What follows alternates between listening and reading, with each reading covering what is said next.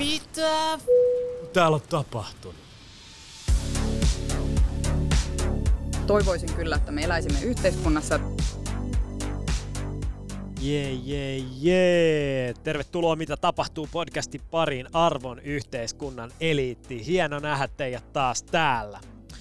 Toi ää, vähän aika sitten tehty Incel-jakso herätti aikamoisen kommenttiryöpyn ja valtavasti keskustelua, joten mä ajattelin jatkaa vähän näiden samojen sukupuolitematiikkojen puitteissa. Siinä jaksossa puhuttiin manosfääristä, niin tässä jaksossa puhutaan nyt sitten feminismistä – ja mikä sen parempaa kuin tämmönen valkoinen heteromies puhumassa feminismistä, vähän tiedätkö, mansplainaamassa täällä näitä juttuja. Tämän jakson pääpointtina on siis yleisesti kerrata vähän, että mihin me viitataan tällä feminismin käsitteellä, mitkä nämä feminismin kolme aaltoa on ollut, sitten vähän länsimaisen feminismin kritiikkiä, sekä sitten esimerkiksi tällaisia käsitteitä kuten intersektionaalinen feminismi, xenofeminismi ja postfeminismi.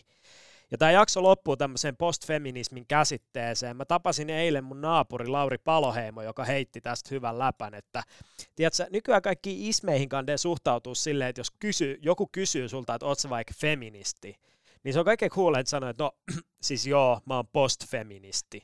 Silleen, että sä oot vähän niin kuin integroinut jo ne keskeiset näkökulmat ja siirtynyt siihen seuraavaan älylliseen projektiin kehittelemään jotain uutta himmeliin siihen päälle.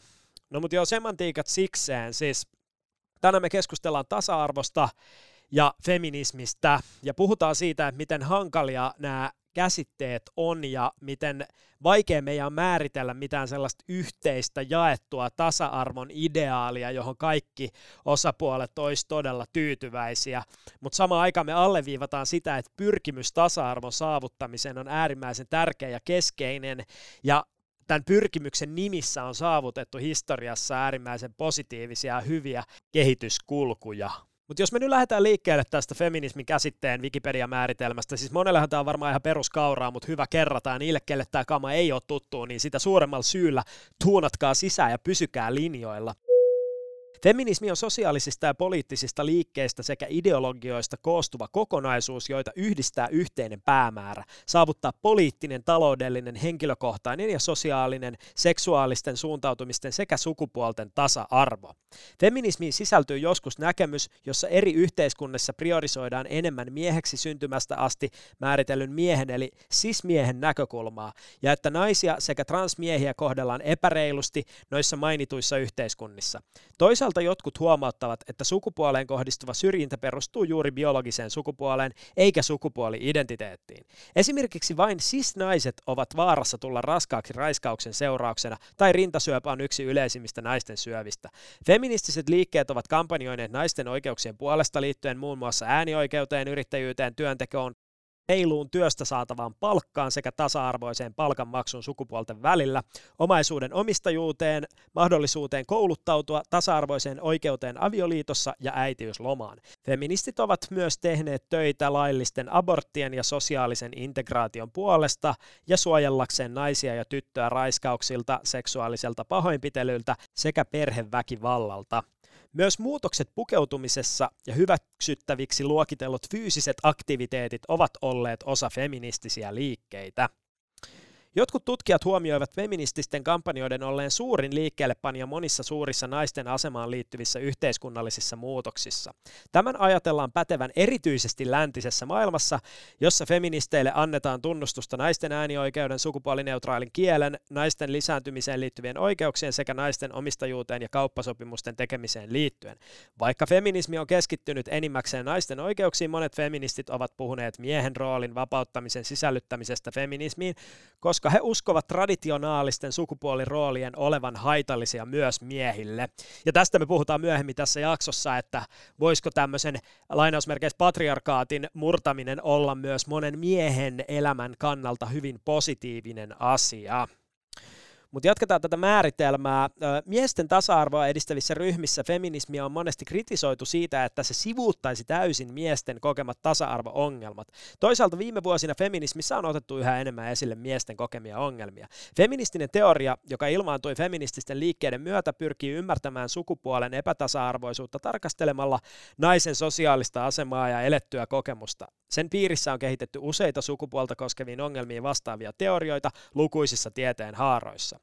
Lukuiset feministiset liikkeet ja ideologiat ovat kehittyneet vuosien aikana ja ne sisältävät eriäviä näkökulmia ja tavoitteita. Joitakin feminismin muotoja on kritisoitu siitä, että ne ottavat huomioon vain valkoisen, keskiluokkaisen sekä korkeakouluttautuneen näkökulman.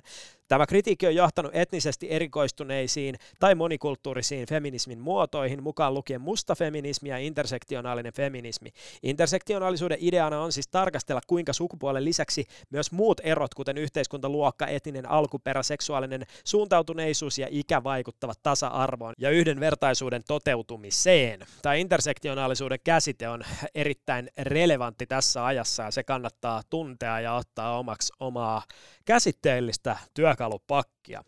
Ja vähän niin kuin koronaviruskin, niin tämä feminismi liikkuu aalloissa. Siitä on nyt määritelty kolme erillistä feminismin aaltoa.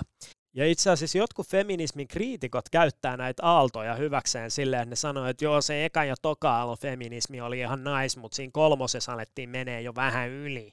Mutta tota, määritellään tähän, että mitä nämä aallot pitää sisällään. Tämä feminismin ensimmäinen vaihe, eli eka aalto, on pyrkinyt edistämään miesten ja naisten tasa-arvon toteutumista. Tämän vaiheen juuret löytyy 1700-luvun lopulta Mary Wollstonecraftin naisten oikeuksien julistuksesta. Nykyfeminismin ensimmäinen aalto samastetaan usein niin sanottuun liberaalifeminismiin. Feminismin toinen aalto puolestaan sai alkunsa 1960-luvun Yhdysvalloissa. Feminismin toinen aalto kiinnitti huomion vallan jakautumisen sukupuolten välillä ja naiserityisyyteen. Yhteiskunnallisia suhteita ja ilmiöitä tutkittiin naisten näkökulmasta ja naisten ongelmina.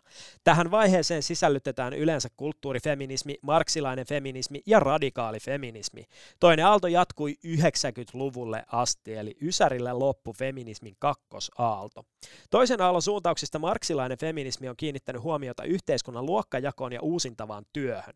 Kulttuurifeministit ovat tuoneet usein esiin naisten erityisyyden. Sukupuolieroa ovat korostaneet etenkin ranskalaiset feministiajattelijat. Sitten tähän feminismin kolmanteen aaltoon viitataan usein postmodernina feminisminä tai postfeminisminä.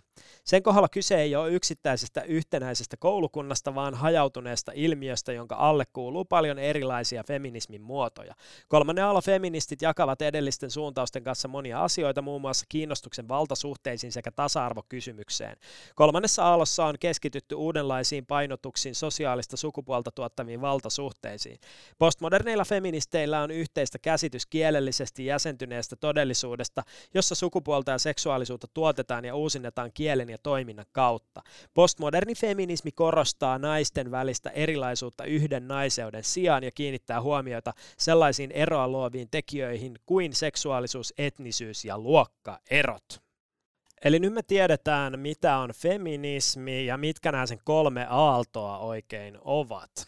Seuraavaksi me voidaankin pikkasen perehtyä siihen, mikä on tämän feminismin yleisintä kritiikkiä. Feminismi on siis muuttanut tätä meidän sosiaalista paradigmaa ja vaikuttanut hyvin paljon siihen, että miten me puhutaan ja mistä me puhutaan.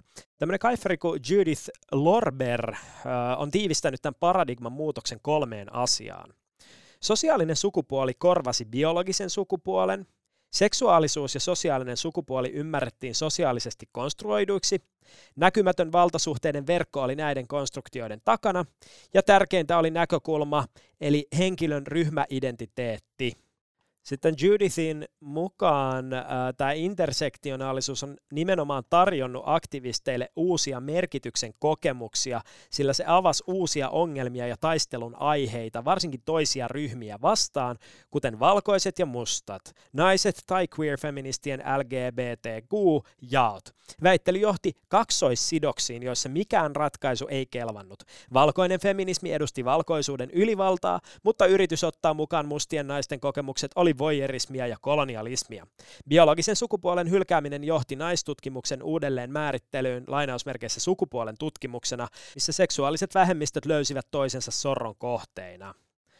No sitten tämmöiset kaifarit kuin Judith äh, Bluckrose ja James Lindsay on kirjoittanut tämmöisen kirjan kuin Cynical Theories. Ja he katsovat, että silloin kun feminismi sofistikoituu, niin feminismi oli jo toteuttanut tavoitteensa ja sukupuolten tasa-arvo oli pääosin toteutunut.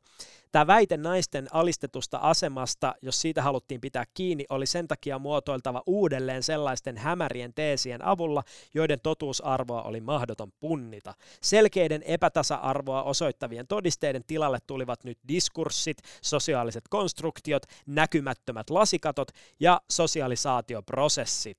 Intersektionaalinen feminismi näki hyväksyttäviä näkemyseroja sosiaalisten ja kulttuuristen ryhmien, mutta ei yksilöiden välillä. Yksilö oli aina jonkin ryhmän ryhmän jäsen, joten valtasuhteiden korjaamisen tuli tapahtua ryhmätasolla. Liberaaliin ajatteluun kuuluva yksilöiden tasa-arvo oli johtanut vain enemmistön ylivaltaan. Ryhmien korostaminen nojasi standpoint-teoriaan ja kulttuurirelativismiin. Kullakin ryhmällä oli totuutensa. Tavoitteena ei siksi ollut yksilötasolla toteutuva oikeudenmukaisuus, vaan lainausmerkeissä sosiaalinen oikeudenmukaisuus, social equity joka ilmeni ryhmien välisissä valtasuhteissa. Rosen ja Lindsay mielestä tämä merkitsi luopumista liberaalin tasa-arvoajattelun perinteestä. Eli tässä oli nämä tyypillisimmät länsimaisen feminismin kritiikit, joihin monesti viitataan ja joita moni tällainen manosfääri-guru käyttää hyväkseen kritisoidessaan feminismiä. Nämä argumentit on hyvä tunnistaa ja niistä on kyettävä keskustelemaan silloin, kun keskustellaan feminismistä. No sitten relevantti tällainen vähän uudempi käsite liittyen feminismiin on xenofeminismi. Ja tämmöinen Laboria Kubonix-kollektiivi on kirjoittanut tällaisen xenofeministisen manifestin. Ja se on suomennettuna äh, zelda.fi-sivustolla. Mutta xenofeministisen ehkä niin kuin keskeisimpänä tavoitteena on lainausmerkeissä kaikkien oikeus puhua niin kuin ei kukaan erityisesti. Eli kaikkien oikeus olla just se, kuka ne on, ilman että siihen liitetään mitään sellaista syntymä elämässä saatua erillistä identiteettiä tai että sitä identiteettiä ei tarvitse palauttaa mihinkään tällaiseen fyysiseen todellisuuteen tai biologisiin perintötekijöihin jne. Ja tämä viittaa tällaiseen epähumanistiseen haluun poistaa sukupuolen, rodun ja luokan yksityiskohdat ja samalla antaa lainausmerkeissä sadan sukupuolen kukoistaa. Tämän xenofeminismin mukaan minkä tahansa 2000-luvun feminismin on oltava transfeminismia. Xenofeminismin universalismi ei ole ristiriidassa intersektionaalisuuden kanssa. Xenofeminismi peräänkuuluttaa monella eri tasolla samanaikaisesti tapahtuvia emansipatorisia prosesseja, jotka murentavat kapitalistis-patriarkaaliset valtarakenteet ja koodaavat toisenlaista tulevaisuutta, tiedostaen sen tosiasian, että olemme jo hyvin pitkälle vieraantuneet luonnosta. Paluuta alkuperäiseen ei ole. Teknologia voi tarjota feminismille tai feminismeille uusia laajempia kykyjä, jotka on syytä ottaa käyttöön toisenlaisen tulevaisuuden hahmottelemiseksi ja vallitsevan järjestelmän rapauttamiseksi. Vieraantumisen prosessia voi viedä pidemmälle ja sitä voi syleillä ilman kapitalismiin ja patriarkaattiin kytkeytyvää luonnon tuhoavaa hyötykäyttöä. Eli tässä ajatellaan silleen, että me ei voida palata mihinkään luonnontilaan takaisin, me ei tulla saavuttaa mitään parempaa maailmaa katsomalla taaksepäin, vaan meidän pitää kehittää uusi tapa olla ja kukoistaa tässä maailmassa ja hyväksyä se kaikki monimuotoisuus, mitä täällä on. Tämä on todella mielenkiintoinen ajatus, ja Mark Fisher sanoi esimerkiksi, että xenofeminismi on kuin 2000-luvun kommunistinen manifesti. Tämä ei kaikkien korvaan välttämättä kuulosta hyvältä, mutta tämä on iso kunnianosoitus tätä xenofeminististä ajattelua kohtaan. Mutta joo, niin kuin tästä on nyt käynyt ilmi, niin tätä feminismiä on monenlaista ja se kehittyy koko ajan ja jatkuvasti. Mutta se pyrkimys on silti selkeä, eli saavuttaa tasa-arvo. Mutta niin kuin me aikaisemmin jo sanottiin, niin tämä tasa-arvon käsitehän on hyvin häilyvä. Se pitää joka kerta määritellä erikseen, minkälaista tasa-arvoa me tarkalleen tavoitellaan ja millä ehdoilla. Ja mitä me ollaan valmiita uhraamaan sen tietynlaisen tasa-arvon saavuttamiseksi. Me käytiin myös eilen semmoinen mielenkiintoinen keskustelu siitä, että mitä jos jossain tulevaisuuden metaversumi-universumissa on saavutettu sellainen tasa-arvo, joka käytännössä olisi sitä, että me oltaisiin kaikki samankokoisia geometrisia mötiköitä täysin samoilla spekseillä lillumassa siellä ja kukaan ei olisi erilainen. Ja tämäkään ei olisi millään tavalla niin kuin ideaali tilanne, vaan just tämä äh, tässä xenofeminismissäkin äh, kuvastettu sadan sukupuolen kukoistus on ehkä siistimpi ajatus sillä lailla, että jokainen voi kukkia ja rönsyillä just siihen suuntaan, minkä itse kokee itselleen luontevimmaksi. Ja tässä feministisessä retoriikassahan monesti peräänkuulutetaan just tällaista monien eri identiteettien hyväksymistä ja tunnistamista ja tunnustamista.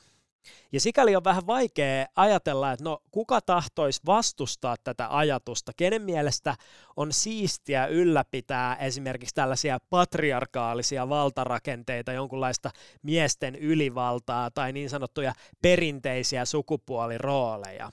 Ja se onkin hyvä pohdinnan aihe meille tähän yhteisesti, että mistä tämä feminismin vastarinta ja tällaiset niinku reaktiot oikein kumpuaa, koska nykyään kuulee sellaista keskustelua aina siellä täällä pitkin manosfääriä ja internettiä, että nyt tämä feminismi on mennyt vähän liian pitkälle. Nämä on nämä postmodernit äärifeministit, jotka taas levittää tätä niiden ideologista hapatusta täällä. Ja tällaisia reaktioita on paljon. Ja mun mielestä se on oikein hyvä reflektoida, että mitkä näistä esimerkiksi tässä aikaisemmin luetelluista feminismin ajatuksista on sellaisia, että ne on jotenkin niin kuin vaikea ja hankala sisäistää. Ja on tosi hyvä pohtia myös, että millaista on esimerkiksi olla feministinen mies. Mitä se tarkoittaa, että sä oot miesfeministi? Koska mä oon nyt alkanut kuulee myös sellaista käsitettä kuin feministi fuckboy, eli tyyppi, joka nyökkäilee jutuille naisten oikeuksista, ehkä jopa itse korostaa hänen omaa kiinnostuneisuuttaan naisasioihin, ja sitten käyttää tätä semmoisena sosiaalisena lubrikanttina saavuttaakseen esimerkiksi jonkunlaisia eh, seksuaalisia tavoitteita, joita hänellä on, ja sitten näissä tyypeissä saattaa myöhemmin paljastua tämän, tällaisen niin feminismin feminismin verhoon verhottuja ja sen alle piilotettuja jopa misogynistisia tendenssejä. Tämä on aika mielenkiintoista, että tämän feminismin kautta miehenä on mahdollista sosiaalisesti positioitua sillä lailla ja hy- hyvä signaloida ja ilmoittaa, että hei mä oon teidän puolella, mutta sitten saattakin käydä ilmi, että en ookaan. Ja kun tätä feministisen miehen ajatusta on pohtinut, niin kyllä se hyvin pitkälti kiteytyy siihen, äh, niin kuin toi mun naapuri Lauri Paloheimo osuvasti sanoi, että hyvin pitkälti feministisenä miehenä oleminen tarkoittaa sitä, että ää, älä oo kusipää. Ja tämä on ihan hyvä semmoinen niin nyrkkisääntö tässä hommassa. Mutta niin kuin me tiedetään, niin monesti naiset on niitä, jotka valistaa miehiä näissä feministisissä asioissa. Tästä on käyty paljon keskustelua, että missä loppuu se niin kuin naisten velvollisuus ja kärsivällisyys tietyllä tavalla kouluttaa miehiä näissä asioissa. Ja milloin siirrytään sellaiseen, että miesten pitäisi ikään kuin vertaiskouluttaa toisia tällaisissa sukupuoleen liittyvissä kysymyksissä ja että mikä motivoisi miehiä käymään tällaista naisia kunnioittavaa keskustelua keskenään. Mä ainakin tiedän, että jäbät ja tunteet sisällöissä on ollut paljon hyvää keskustelua tämän tiimoilta, että se ehkä helposti alkaa siitä, että sä vaan rupeat call ihmisiä vaikkapa niiden misogynistisista läpistä tai vastaavaa. Sitten yksi erittäin hyvä pohdinnan aihe on se, että mitä feminismin pitäisi tarjota miehille, jotta se näyttäytyisi jotenkin houkuttelevana, tai miten tätä feminististä ajattelua pitäisi oikein freimata silleen, että se olisi niin kuin skaalalla miesten mielestä mielenkiintoista, koska niin kuin tuolla aikaisemmin feminismin määritelmässä me käytiin läpi, niin ne modernin feminismin muodot on monesti sellaisia, että ne kannustaa ja edesauttaa myös miesten oikeuksien ja yksilönvapauden toteutumista ja edistää myös monen miehen asemaa, että tässä ei ole semmoinen nollasumma peli kyseessä. Ja sitten taas toisaalta se, että sanotaan, että olet mies ja hyödyt jonkunlaisesta sukupuolten välisestä valta-asetelmasta tässä maailmassa, niin mikä olisi semmoinen kannustin kannustaa sua luopumaan sun omista eduista suhteessa johonkin toiseen sukupuoleen, että yleensähän se menee niin, että saavutettuja tai jostain syystä olemassa olevia etuja ei haluta ihan heville luovuttaa pois. Ja sikäli kun on mahdollista argumentoida, että miehet on historiassa ihan hyvän tovin alistanut naisia, niin pitääkö tästä nyt koitua miehille jonkunlainen katumisjakso, jonkunlainen sellainen vaihe, jossa miehet korostetusti luovuttaa omaa valtaansa pois ikään kuin kompensaationa kaikesta siitä historiassa tapahtuneesta sorrosta, vai voidaanko me tehdä tässä joku synnin päästö ja aloittaa ikään kuin puhtaalta pöydältä? No nämä nyt on tällaisia abstrakteja pohdintoja, mutta tämä on yleensä ihan mielenkiintoista, koska harvoin törmää mihinkään niin polarisoivaan käsitteeseen kuin feminismi. Ja mä oon monessa miesseurueessa ehkä tunnistanut sellaista pikkasen huonosti perusteltua feminismin kritiikkiä, jossa viitataan just johonkin tällaiseen niin kuin vähän jo paradoksaaliseksi kääntyneeseen tasa-arvon peräänkuuluttamiseen, mitä loppujen lopuksi oikeasti maailmassa on aika vähän, ainakin mun oman kokemuksen mukaan.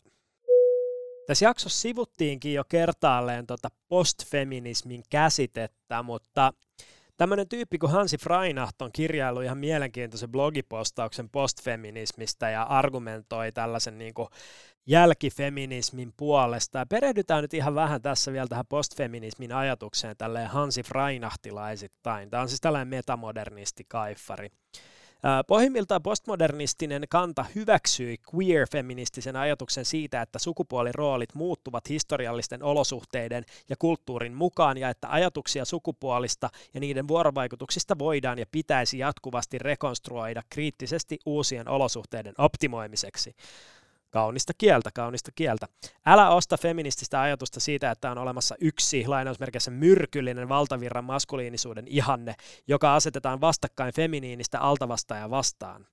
Ja että jos patriarkaatti murskataan, niin ihmiset va- vapautuvat sukupuolirooleista ja sorrosta. Eli tässä käydään tätä patriarkaatin murskaamisretoriikkaa vastaan. Postfeminismi saa nimensä ylittämällä ja sisällyttämällä itseensä feminismin. Kun olemme hyväksyneet feministiset perusperiaatteet, mitä sitten? Mitä sen jälkeen tulee? Postfeminismi on sekä että asetelma. Sekä feminismi että maskulistisuus. Sekä naisasiat että miesten asiat sekä seksuaalivähemmistöjen syrjinnän vastustaminen että positiivisten heteroseksuaalisten suhteiden ja turvallisten kiintymysmallien edistäminen perheen muodostuksessa.